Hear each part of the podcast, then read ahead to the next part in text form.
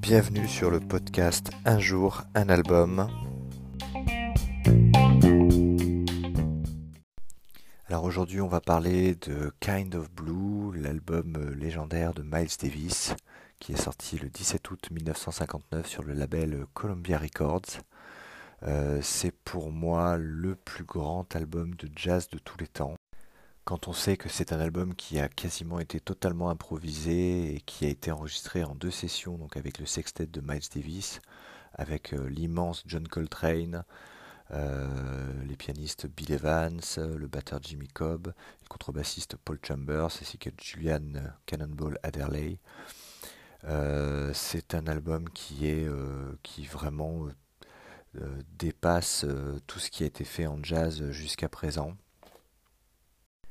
C'est un véritable tournant dans la genèse du jazz et des musiques improvisées, puisque euh, euh, Miles euh, contrairement à ses précédents travaux, a voulu développer le côté modal et donc effectivement toute cette partie improvisation qui a clairement changé la face du jazz et la face de la musique en général et notamment celle de la musique improvisée. Les cinq titres sont tous euh, extraordinaires. Euh, moi, je recommande particulièrement So What, qui est vraiment devenu un des, plus grands standards de jazz, euh, et également le morceau All Blues.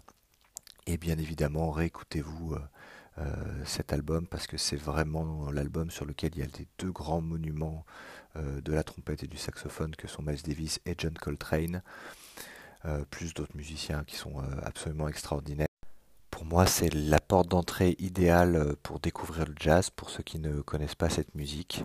Euh, je vous invite à vraiment euh, écouter et, vous allez voir que même si vous n'êtes pas amateur de jazz, cet album va vite finir comme un indispensable de votre discothèque.